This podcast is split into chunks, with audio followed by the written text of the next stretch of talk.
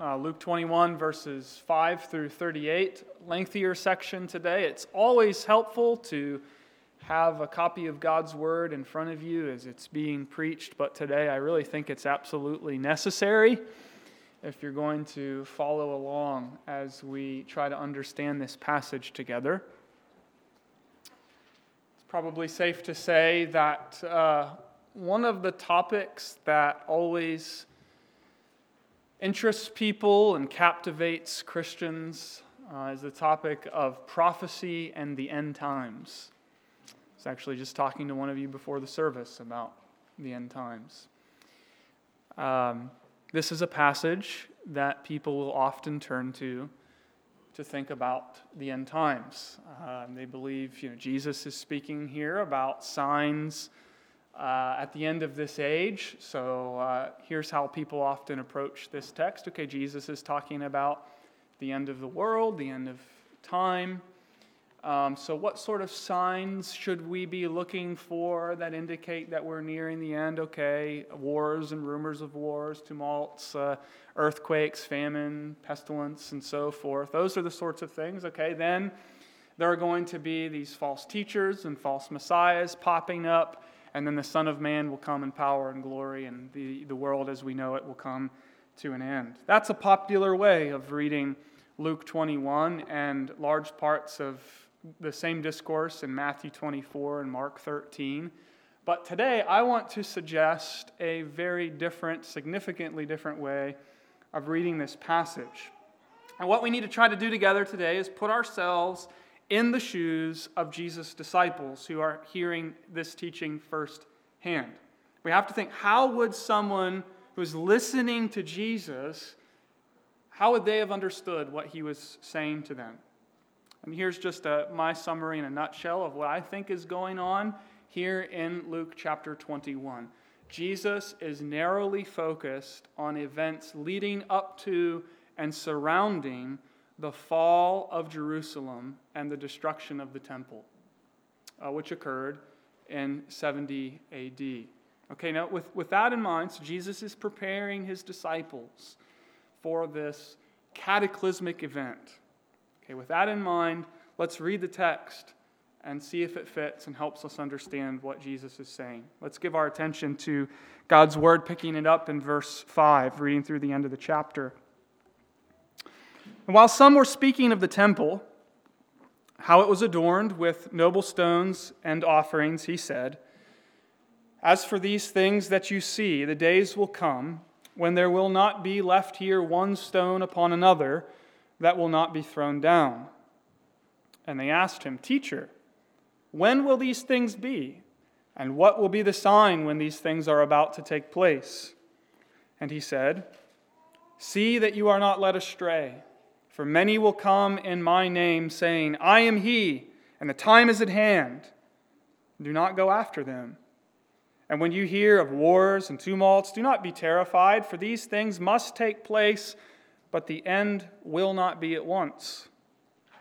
Then he said to them, Nation will rise against nation, and kingdom against kingdom. There will be great earthquakes, and in various places famines and pestilences, and there will be terrors and great signs from heaven. But before all this, they will lay their hands on you and persecute you, delivering you up to the synagogues and prisons, and you will be brought before kings and governors for my name's sake. This will be your opportunity to bear witness. Settle it, therefore, in your minds not to meditate beforehand how to answer. For I will give you a mouth and wisdom which none of your adversaries will be able to withstand or contradict. You will be delivered up even by parents and brothers and relatives and friends, and some of you they will put to death. You will be hated by all for my name's sake but not a hair of your head will perish. By your endurance, you will gain your lives. But when you see Jerusalem surrounded by armies, then know that its desolation has come near. Then let those who are in Judea flee to the mountains, and let those who are inside the city depart. And let not those who are out in the country enter it, for these are days of vengeance, to fulfill all that is written. Alas for women who are pregnant and for those who are nursing infants in those days, for there will be great distress upon the earth, or perhaps upon the land, and wrath against this people. They will fall by the edge of the sword and be led captive among all nations, and Jerusalem will be trampled underfoot by the Gentiles until the times of the Gentiles are fulfilled.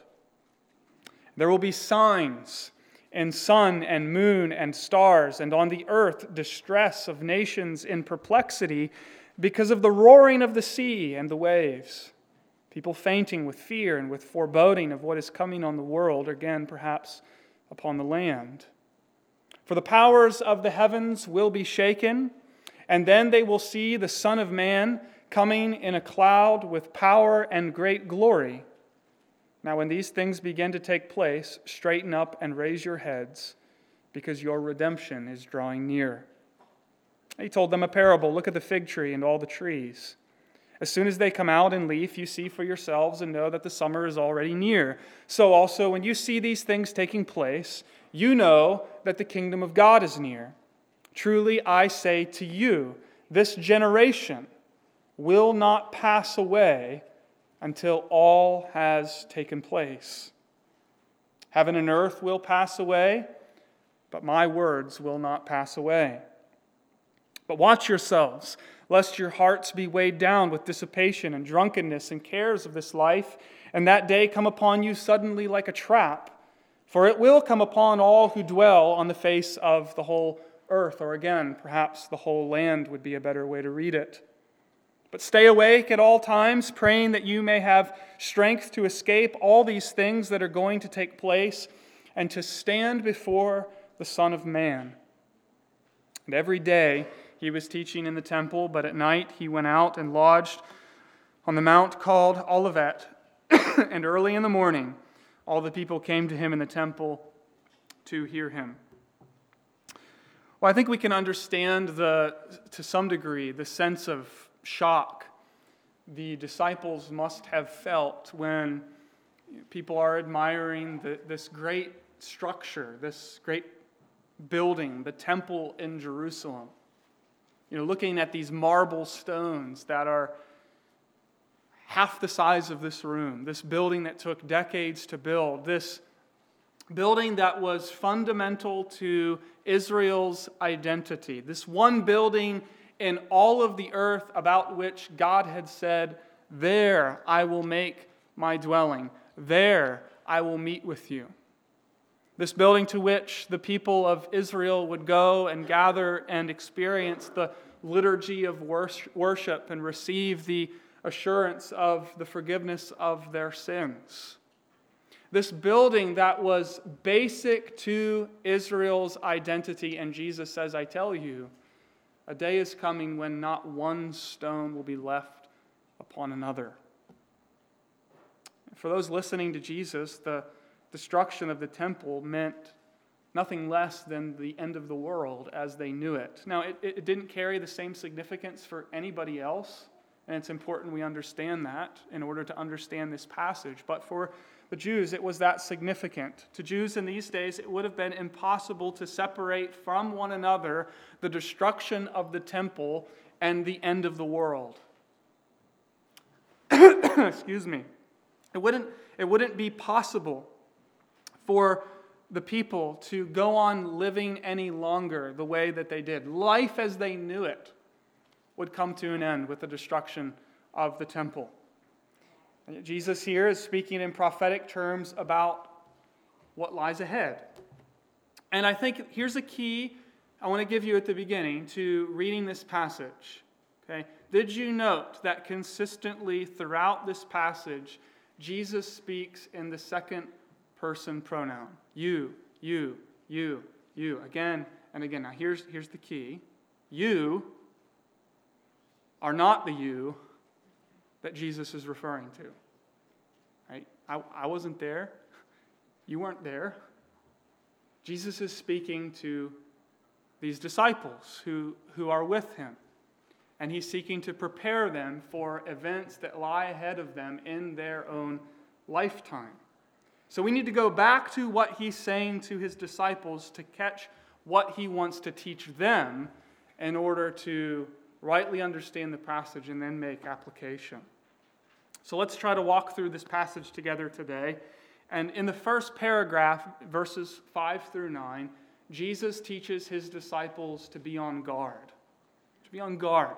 After making this shocking prophecy about the destruction of the temple, uh, he's talking about how the temple is going to be destroyed and not rebuilt. And then in verses 8 and 9, he tells them to be on guard because of some of the things leading up to the destruction of the temple. Uh, they're, they're going to cause mass confusion and panic. And you know, whenever there is, whenever there is confusion and panic, that's prime time for false teachers to step onto the, to the scene and to start peddling their message, isn't it? Right? And so all of these things are happening in the run up to the destruction of the temple in the area, and there's mass confusion and panic, and false teachers are beginning to say, I'm the Christ. Or I have this special knowledge from the Lord. Come and follow me, and I will, I will show you the way. Now, we, we've seen that sort of thing in our own day. Some of you, some of you maybe remember the, the panic surrounding uh, uh, the, the year 2000 among many evangelical Christians. And some of you, I was only, let's see, I was only 14, but I can still remember people popping up and saying, Look, I have, I have this information that you really need to understand, this teaching from some hidden message in the Bible that you really need to get if you're going to cope with the catastrophe of the year 2000. A total panic because some great catastrophic event was about to take place. But you see, the thing in general that Jesus is teaching here, that he specifically is applying to the run up and eventual destruction of the temple in Jerusalem, is, I think, a, a, a, principle that we find in the Old Testament. But it's, it's this idea that faith and panic don't run together. Faith and panic don't work together. Panic is not an evidence of faith. Poise. Poise in the midst of catastrophe and mass confusion and panic is a mark of faith. So I think he's saying, Dear disciples, when these things begin to take place, don't panic, be on your guard. And he's picking up, I think, from a theme in the book of Isaiah. You remember how Isaiah puts it that he will keep him in perfect peace whose mind is stayed upon the Lord. And so there's this general principle which Jesus is applying particularly to the destruction of the temple. In the midst of this catastrophic event, do not panic, be on your guard.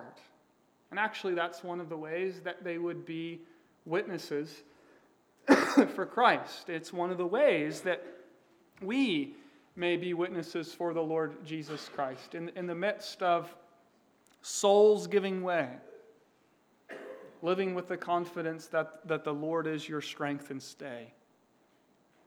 And so be on your guard, he says. And in the second paragraph, verses 10 through 19, Jesus teaches his disciples to be ready for opposition, to be prepared for opposition. As if the destruction of the temple news wasn't alarming enough, now Jesus says, You, you, my disciples, are going to experience persecution.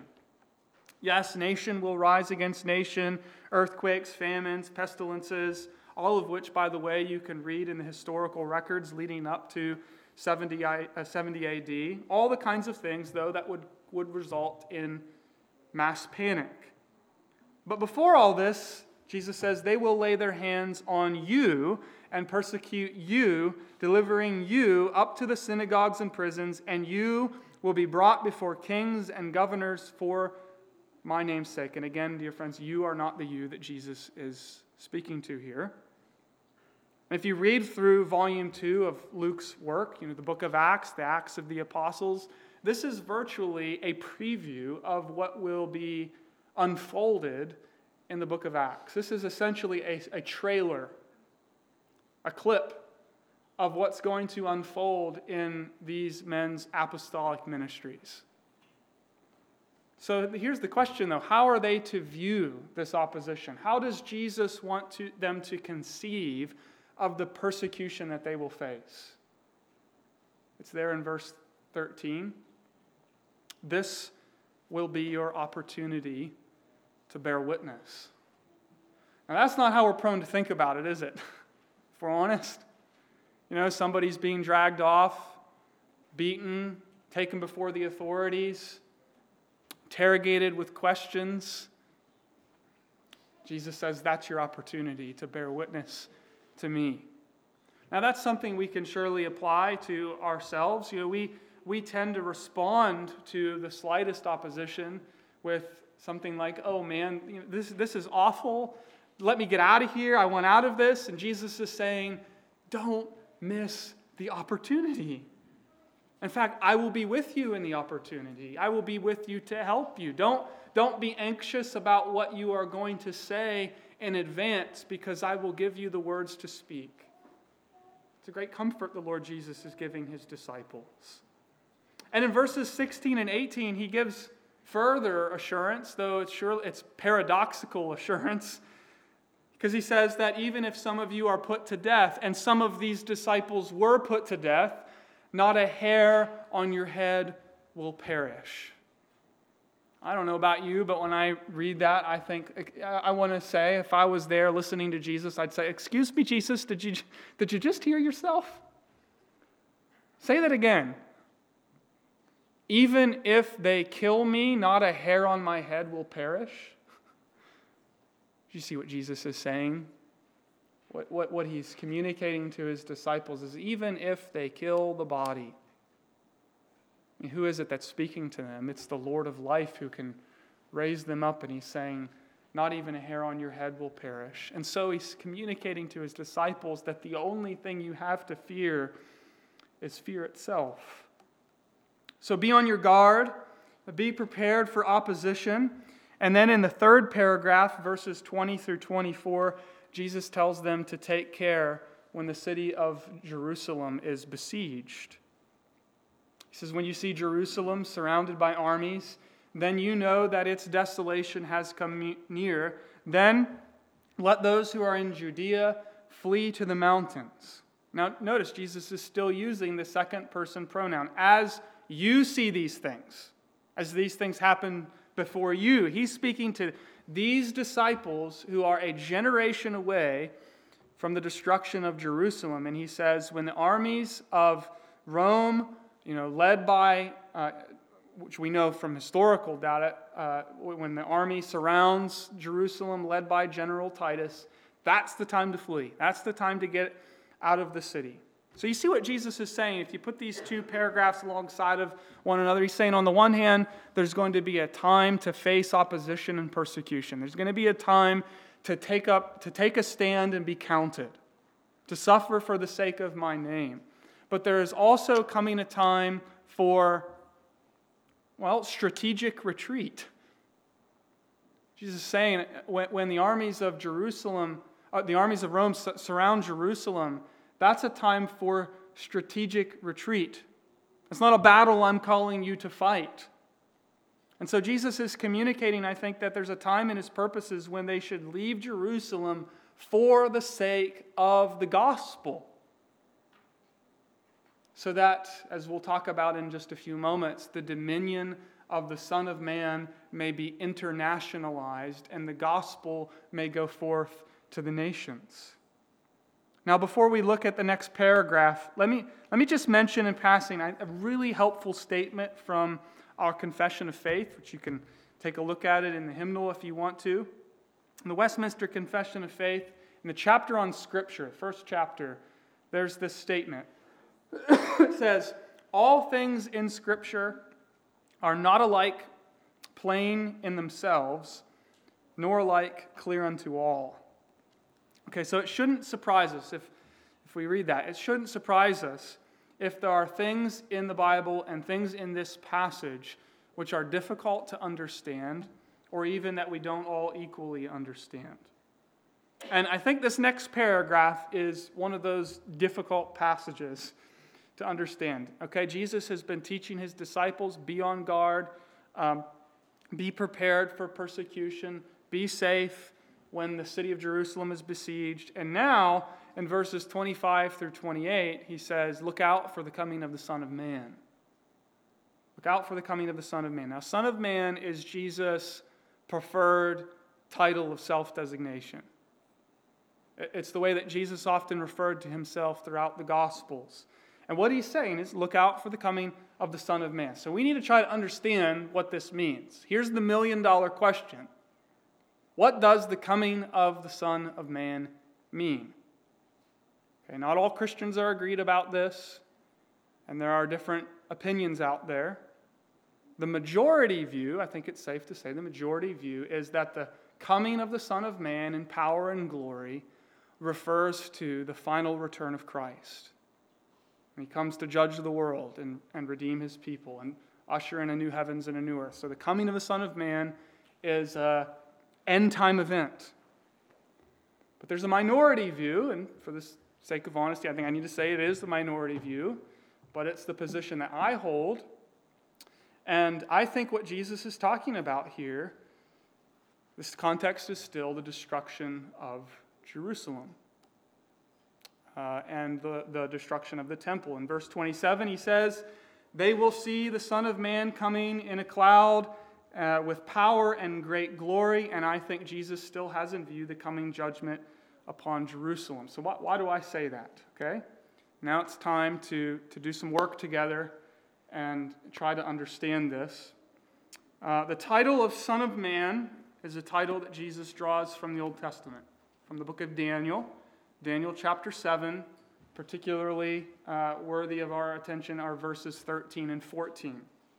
That's a striking vision Daniel has, seeing the Son of Man coming in the clouds and glory before the throne of the Ancient of Days. So he approaches the Ancient of Days and he receives from the Ancient of Days a kingdom and dominion uh, to rule over all nations that they may serve him. And Daniel goes on to talk about Jesus, uh, the, I believe Jesus is the Son of Man, Son of Man, sharing these benefits with those, the benefits of the kingdom, with those who are identified in Daniel as saints of the Most High. So I think that's the context Jesus is alluding to. So, why do I say then that Jesus is talking about events surrounding the fall of Jerusalem? Here, I want to give you several reasons why I think this is the case. Okay, reason number one. Okay, follow the language with me here. Jesus is prophesying a temporal judgment in apocalyptic terms, just like the Old Testament prophets. Jesus is prophesying a temporal, historical judgment in apocalyptic, end of the world sort of terms, just like the Old Testament prophets. So the language Jesus uses in verse 25 and 26 is undoubtedly apocalyptic. Uh, signs of sun, moon, stars, earth in distress, of nations in perplexity, roaring of the sea and the waves, people fainting with fear and the foreboding of what is coming upon the world or the land. But if you read the Old Testament prophets speaking about God's judgment on nations in the Old Testament, the very same apocalyptic language end of the world sort of language is used to describe, describe God's judgment on particular nations surrounding the nation of Israel. And so, this use of language about sun, moon, stars, roaring of the sea, it's not, it's not new. Jesus isn't using novel language here. He's actually drawing directly from the Old Testament because this is how the Old Testament prophets spoke about cataclysmic judgments.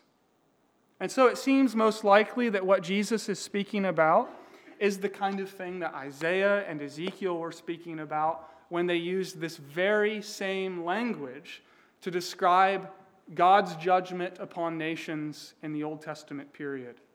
So Jesus is drawing, I think, from Old Testament expressions as a way of speaking about the severity of God's judgment upon Jerusalem. That's reason number one.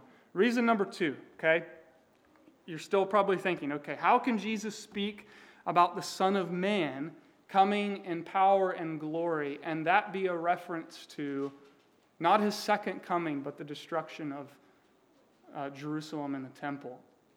Here's the second reason I think Jesus is still thinking about Jerusalem because Daniel chapter 7 explains the coming of the Son of Man.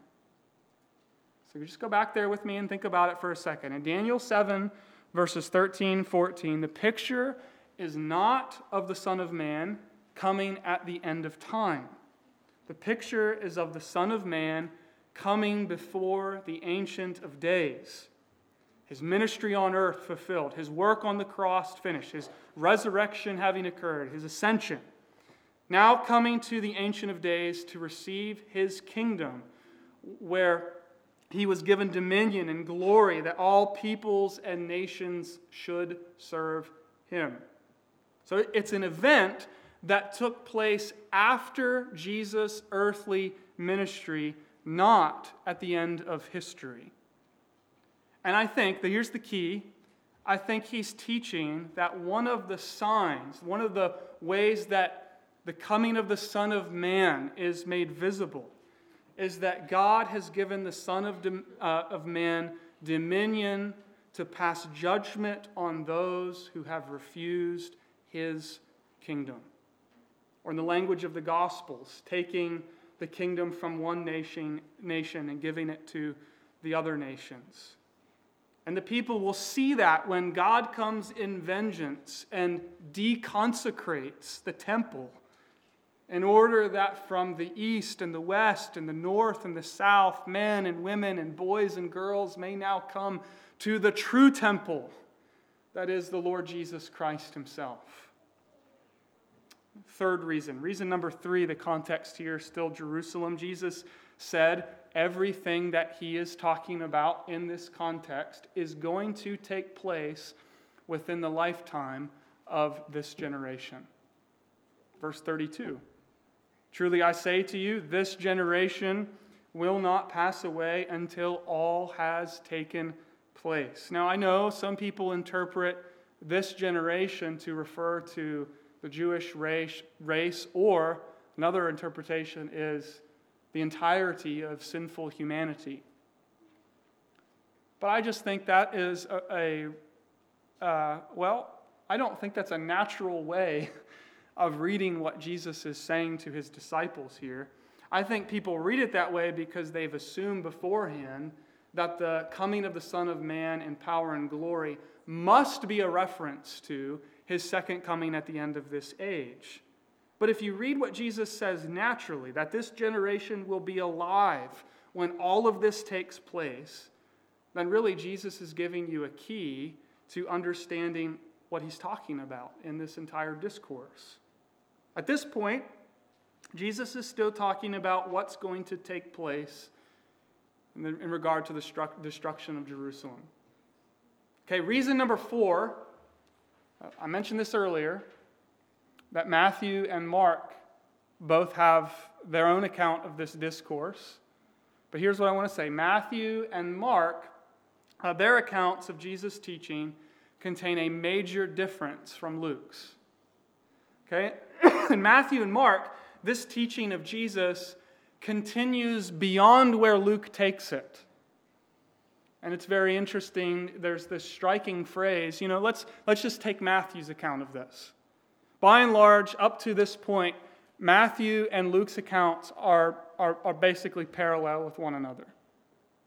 But then in Matthew uh, 24, uh, is it verse 36? I'm going from memory here there's this, there's this striking transitional phrase when Jesus says, Now concerning that day. And Jesus begins to speak about, I think, his coming and final judgment when his power and glory will be revealed to all the earth. It's when he starts to speak in terms of the days of Noah and so forth. So, what I think we have here in Luke is just part of Jesus' teaching, focused on the destruction of Jerusalem and the temple.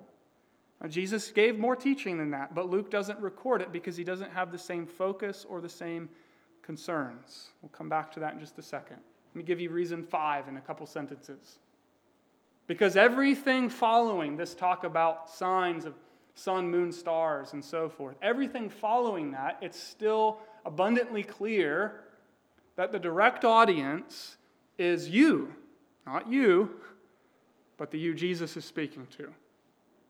Uh, verse 28, verse 31, verse 36.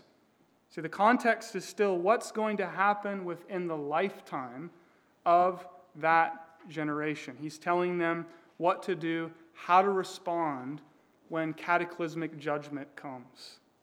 Now, does that mean, does that mean Luke didn't believe that Jesus is going to return one day? Of course not. Of course not.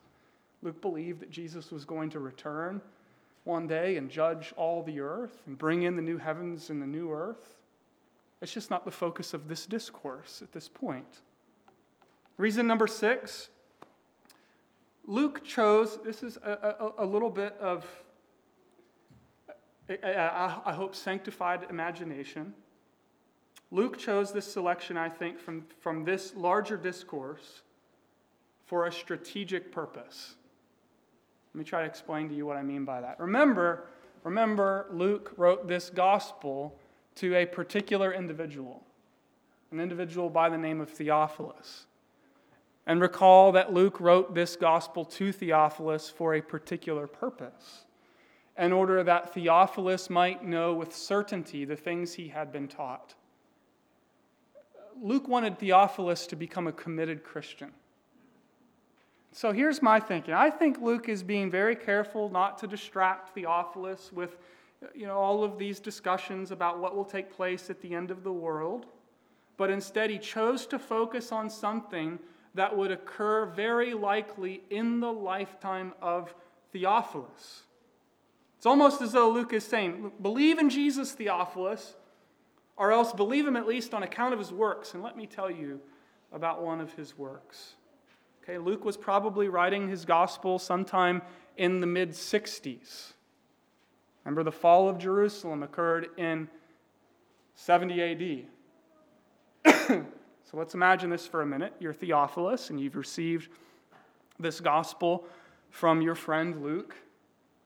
And you're reading about the teaching and works of the Lord Jesus. And then you get to this section. There were no chapters, but you get to what we call chapter 21.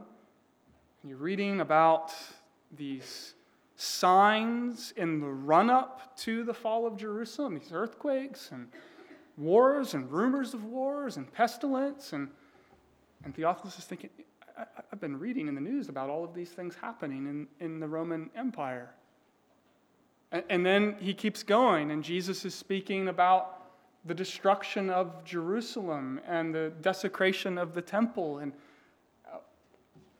this alarm starts going off in Theophilus' mind. I just, I just heard about the news of General Titus and his men going down to Jerusalem. And destroying the city of Jerusalem and, and uh, desecrating the temple of the Jews. You see what Luke is doing? He is planting a time bomb in Theophilus' mind as he's reading this in, let's say, the mid 60s, and just a few years later, all of this occurs. And do you see what the effect would be? Oh, this Jesus, he really spoke the truth. You know, Luke wrote this a few years ago for me, but Jesus spoke these words some almost 40 years ago, and here they are coming to pass. He must truly be the Son of God. And maybe, maybe there's a lesson here too when it comes to our thinking about evangelism and our discussions with unbelievers. Because I think Luke is trying to communicate truth about Jesus in such a way that Theophilus will know that Jesus is utterly trustworthy. But you know, sometimes, I wonder if it's ever gone this way for you. Maybe you've gotten into discussions with a neighbor, unbeliever, and you went into it with good intentions, but somehow the, the discussion took a turn. And, and somehow you got pulled into this discussion, which turned into a debate, which uh, downgraded to a heated disagreement about predestination, something like that. And you come walking away from the discussion thinking, You thickhead, what a dummy. I mean, this person is miles away from being a Christian and barely understands, doesn't even understand the basic fundamentals of the gospel, and, and I got distracted like that. You see, as Luke writes to Theophilus, he's not co- so concerned about, you know, details surrounding the end of this age. He's more concerned that Theophilus be sure that Jesus spoke the truth and really meant what he said. And I think that's why Luke has this particular focus in his gospel in a way that Matthew and Mark don't. Now, Jesus goes on to apply what he taught uh, his disciples. Okay, what do you do? This is coming, it's coming in your lifetime. What do you do, guys? Watch and pray. That's what Jesus tells them watch and pray. Now you think, okay, that's pretty obvious, Jesus. You got something more? Well, is it really that obvious? Because what happens just a few days later in the Garden of Gethsemane when Jesus says, watch and pray? We know how that went. And so they needed to be warned. They needed to be told to stay alert and be faithful in prayer. All right, well, I know that the sermon today has been a little bit different than your normal, uh, your normal dinings here. We've been trying to do our best to understand this passage uh, from the perspective of Jesus' original hearers. So all of us are asking the question so what? It's a good question to ask. So what? Is this the one sermon preached at Trinity about which you can say, this has nothing to do with me because it's all been fulfilled, it's all happened? Or you know better than that. no. So let's just say a few things here. I, I think actually this passage has a lot to say to us. First of all, as we look back to this event of the destruction of the temple in Jerusalem, we see that as Jesus says in this passage, that this is an act of divine judgment for refusing God's final prophet. That's what this is. That's what it was an act of judgment for refusing the Messiah, for refusing the Christ. Now, that certainly speaks to all of us here today. Secondly, it speaks to us along these lines. It was a powerful indication by God that there is only one priest and sacrifice. There's only one priest and sacrifice to make atonement for the sins of all people in all ages. And so the, the symbols, the, the anticipatory symbols carried out in the temple were no longer going to go on because the true priest had come and laid down his life as a sacrifice for the forgiveness of the sins of his people. And so it's as if God is wrapping the whole thing up and saying he's not going to have these sacrifices offered when his son has come and offered himself as the once for all sacrifice for the forgiveness of our sins. There's another thing, another element to this passage. I think it's a really sobering thing to reflect upon. That Jerusalem's desolation, that's how it's described a desolation Jerusalem's desolation was a sign that demonstrated that Jesus Christ is King of all the earth.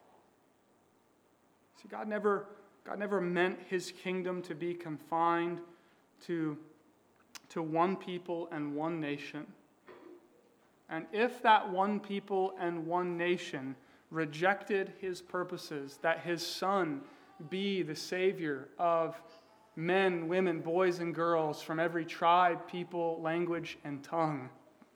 Then God would deconsecrate Jerusalem and the temple in order to internationalize the dominion of the Son of Man, to take the gospel to the ends of the earth. Now, one other thing here. Does this mean everything, if, if the way I've explained this passage is the right way of reading it, does that mean that it doesn't teach us anything about the final return of Christ. No. It tells us that if this is what happened when the Son of Man came in judgment upon one city, then how fearful of a thing it will be when the Son of Man comes in judgment upon the whole world. That's one of the reasons, dear friends, that as servants of the king, we need to be faithfully serving the Lord because the coming of Christ is the next great event on the calendar where the power and glory of the Son of Man will be demonstrated to the entire earth. So let's not panic. Uh, let's not be surprised when the gospel is opposed. let's look to the Lord Jesus Christ, the Son of Man, who has been given dominion in order that the nations of this world might serve him. And friends, let's be, let's be eternally grateful for the fact that his, his gracious rule has extended to us so that we have been gathered by God and are being built as God's final temple where we will praise and worship Him forever. Let's pray together. Heavenly Father, we thank you for this passage and what it teaches us.